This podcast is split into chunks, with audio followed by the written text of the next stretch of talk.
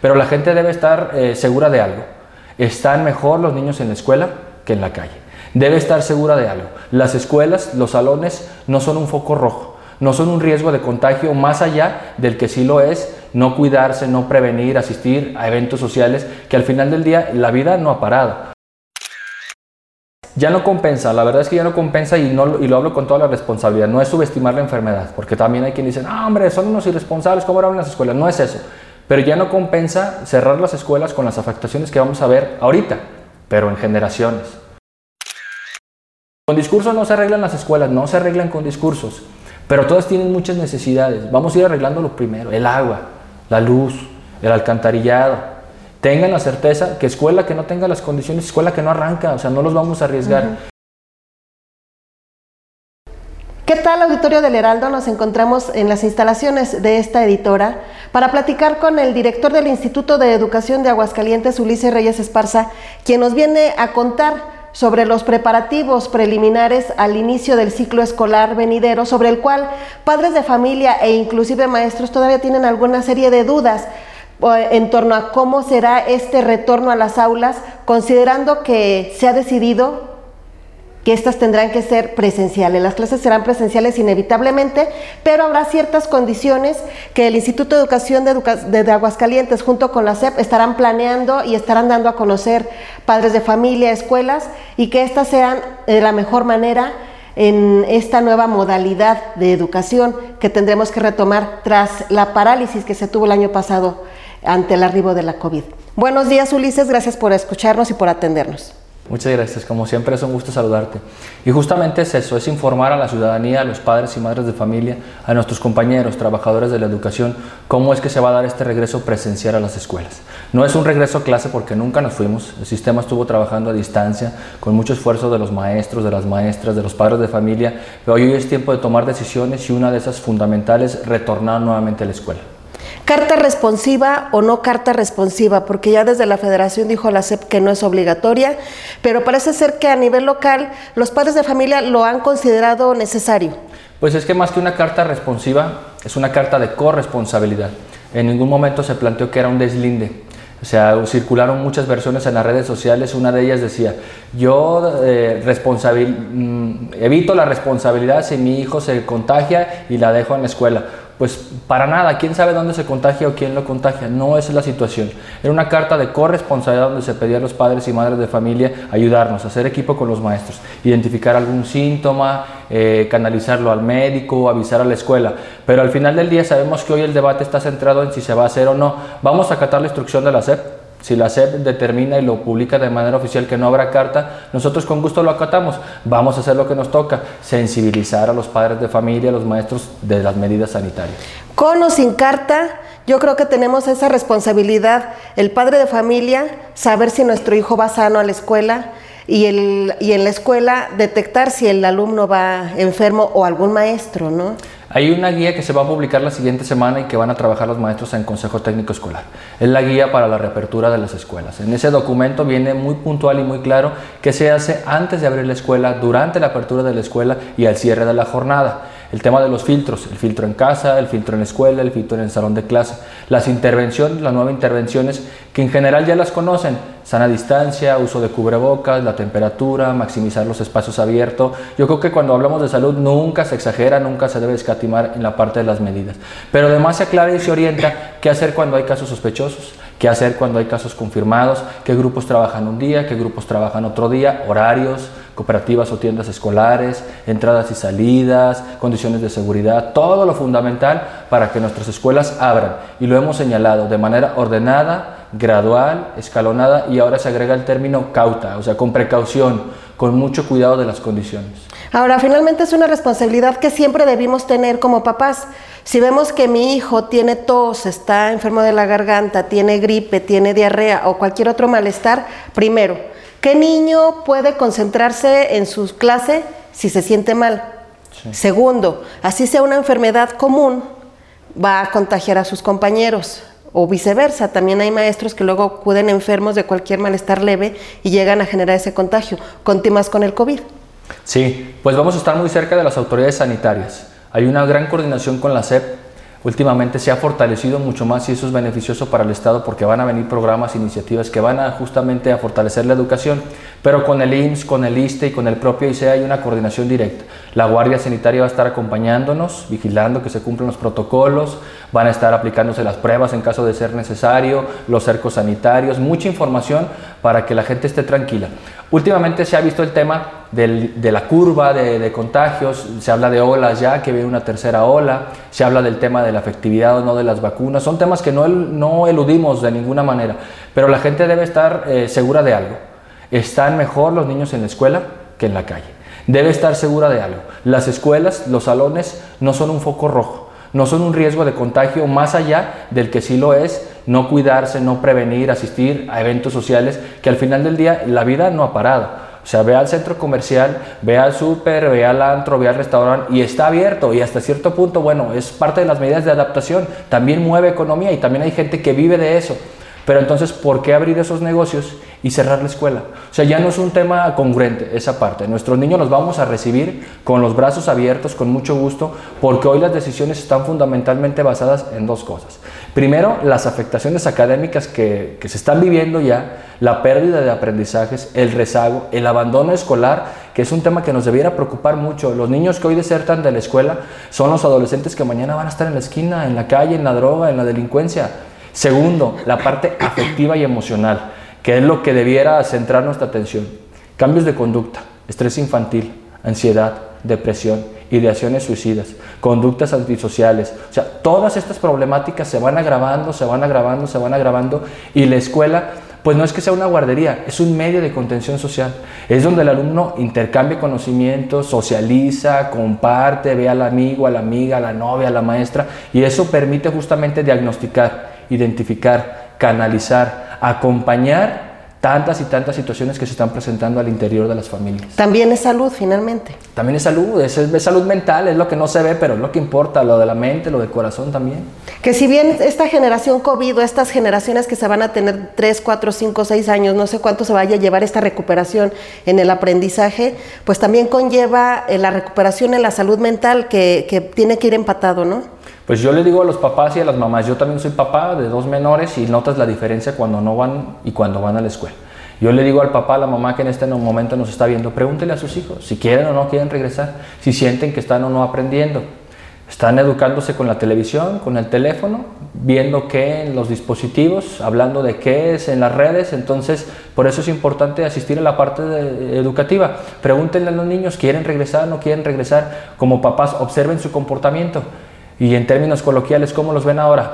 ¿Estresados, corajudos, menos resilientes?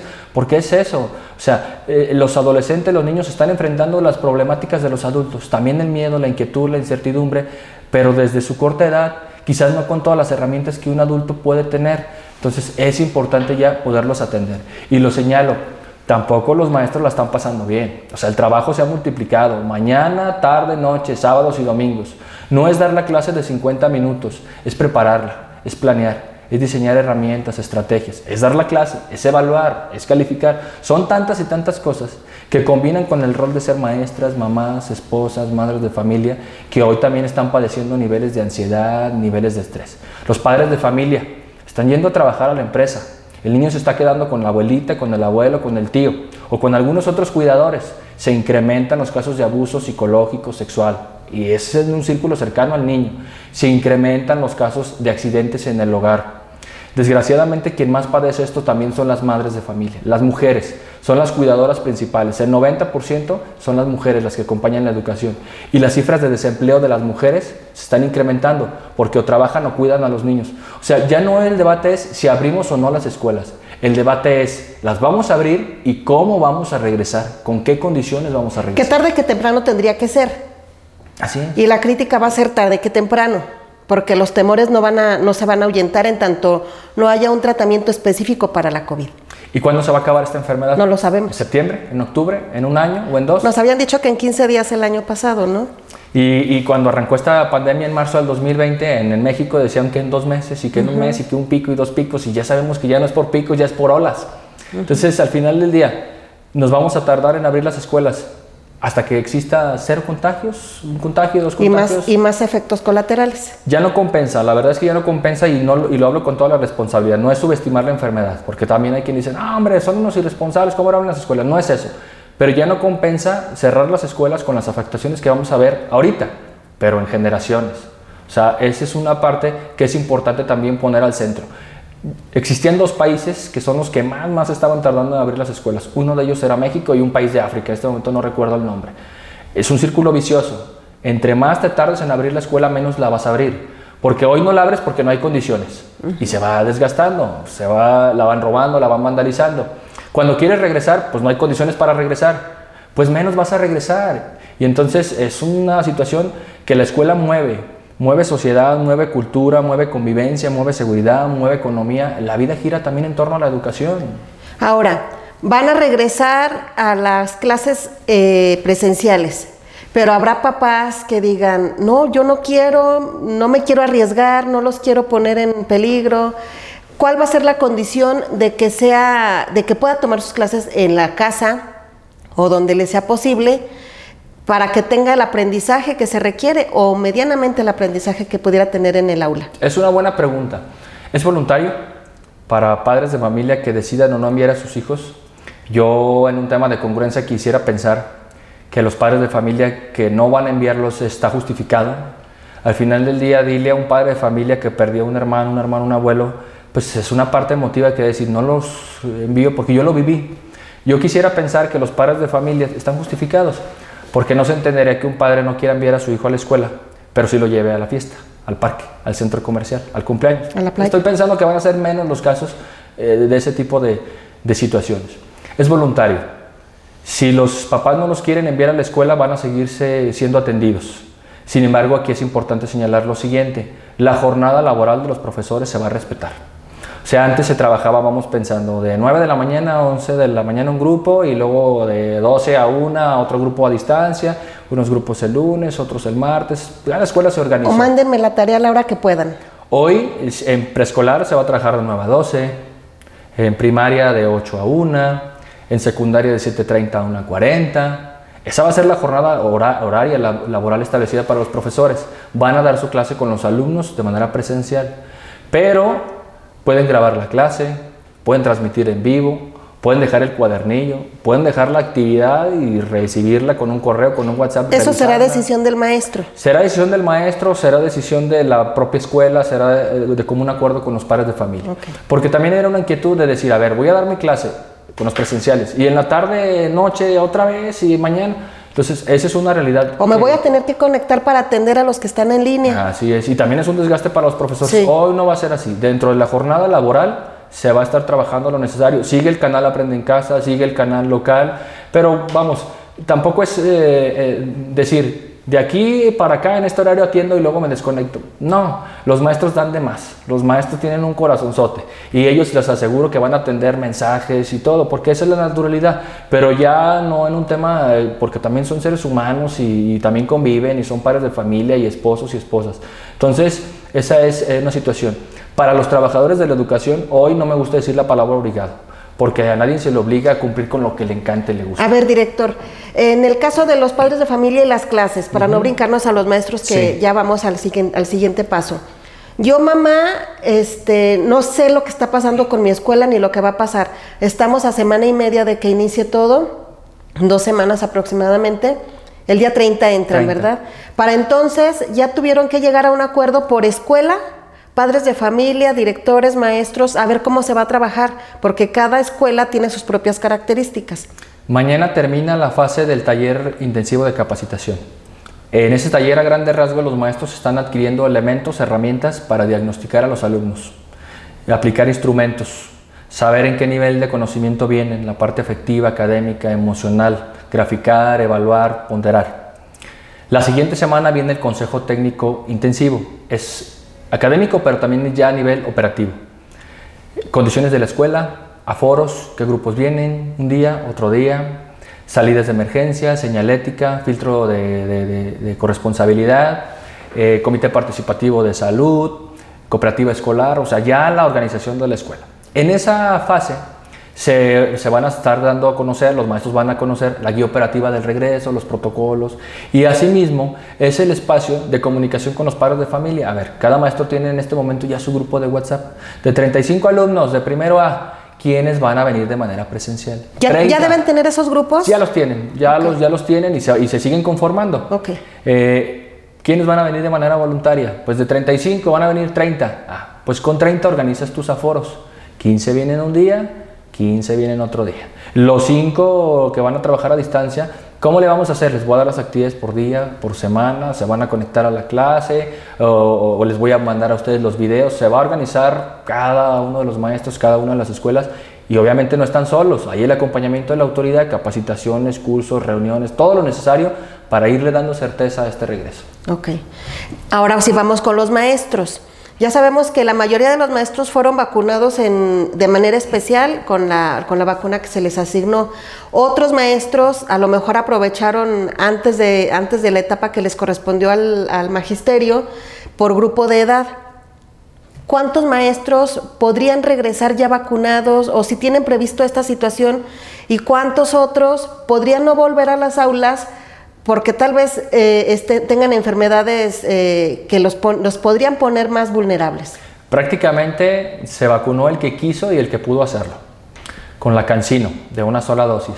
35,800 vacunados, números redondos. ¿De cuántos maestros? De un censo de 42,000. Que al final del día se fue ajustando. ¿Por qué? Porque un profe de media también trabaja en básica, trabajan en 2 escuelas o 3, trabajan en superior y en media, trabajan por contrato, entonces el censo se fue ajustando. Tú escuchas, se vacunaron 35 de 42, faltan 7. No, esa es la situación, se fueron ajustando los censos.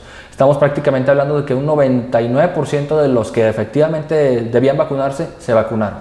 Hay quien se vacunó en su grupo de edad con otras vacunas, hay quien no se vacunó por miedo, porque no estaba en el estado. Nosotros vacunamos en periodo vacacional y hubo una excelente respuesta, porque en ese momento tenía síntomas, estaba enfermo, estaba en cama, X situación. Se vacunaron después con otras dosis o en otros países, inclusive se sabe quién iba a vacunarse a Estados Unidos. Hoy lo que podemos decir es, se vacunaron los que pudieron, se sigue vacunando, pero además, y se puso en la mesa a nivel federal, si se requiriera una fecha especial para vacunar a algunos maestros, se gestiona y se vacuna. Y seguirá siendo voluntario. Y seguirá siendo voluntario. El tema de la vacuna que les tocó, porque es un tema que no eludimos, está en las redes, que se ocupa una segunda dosis. A ver, nos lo dijo el subsecretario de Prevención de la Salud, el doctor Gatell, hace una semana en el CONAED. Científicamente, en este momento, no está aprobado que se requiera, que el laboratorio que la produce y la vende, la recomiende. Es otra cosa y lo digo así con mucha claridad. Lo que nosotros manifestamos es, bueno, si se requiere y si se ocupa, la queremos. O sea, la queremos para darle certeza a nuestros maestros. Hoy nos dicen que todavía no es necesario, nos quedamos con esa parte de garantía que nos dice la autoridad de salud, que son los expertos, no los medios, los de salud dicen en este momento no, adelante. Lo mismo con la vacuna para los menores, para los infantes de menos de sí, que 18 es otro años. Pendiente, ¿verdad? Que supuestamente ya se había dicho que se iba a vacunar antes del inicio del ciclo escolar, otros que ya estaba autorizada la vacuna, que no hay esa vacuna, finalmente se dejó de producir y ahora está en stand-by el proyecto de vacunación para los niños y adolescentes. En México no ha llegado, no se ha aprobado y no se ha autorizado. Pero lo mismo, si llega, la queremos. La queremos para que se aplique con los menores de edad y sea una medida más de prevención. Okay. Ahora, hablando de los profesores, pues están garantizados sus derechos laborales y prestacionales. Si en este momento alguien no tiene las condiciones para regresar, justificadas, o sea, una enfermedad de las que van a publicarse de manera oficial en el catálogo, cuenten con que los vamos a cuidar y van a estar trabajando en casa y se les van a respetar sus derechos. Pero si alguno de ellos no tiene ninguna justificación, deberá presentarse a laborar a su centro de trabajo.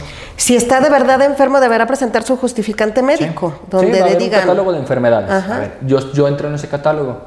El IMSS o el ISSSTE te va a dar tu certificado, lo presentas a tu autoridad educativa y tienes problema. Y en este caso también tendrá que ponerse de acuerdo con padres de familia y directivo del plantel para decir, yo voy a impartir mis clases de esta manera. Sí, ahí vamos a ver primero la estadística, los casos y luego vamos a tomar decisiones. ¿Por qué? Porque pudiera ser que se continúe a distancia en ese grupo, pero vamos, pensemos que el maestro no puede asistir, pero los papás quieren enviar a los hijos. Algún maestro podrá ayudarlo, algún maestro podrá suplirlo. temporalmente, pero la idea es ir analizando caso por caso y tomando las decisiones mejores para la educación y para los trabajadores. Me voy a trazar un poquito para los alumnos. Yo, papá, no quiero que mi hijo vaya a la escuela porque tengo miedo que se enferme. Pero los compañeritos de mi hijo sí están yendo a la escuela y mi hijo la próxima semana dice, es que yo sí quiero ir. Bueno, está bien, lo mando.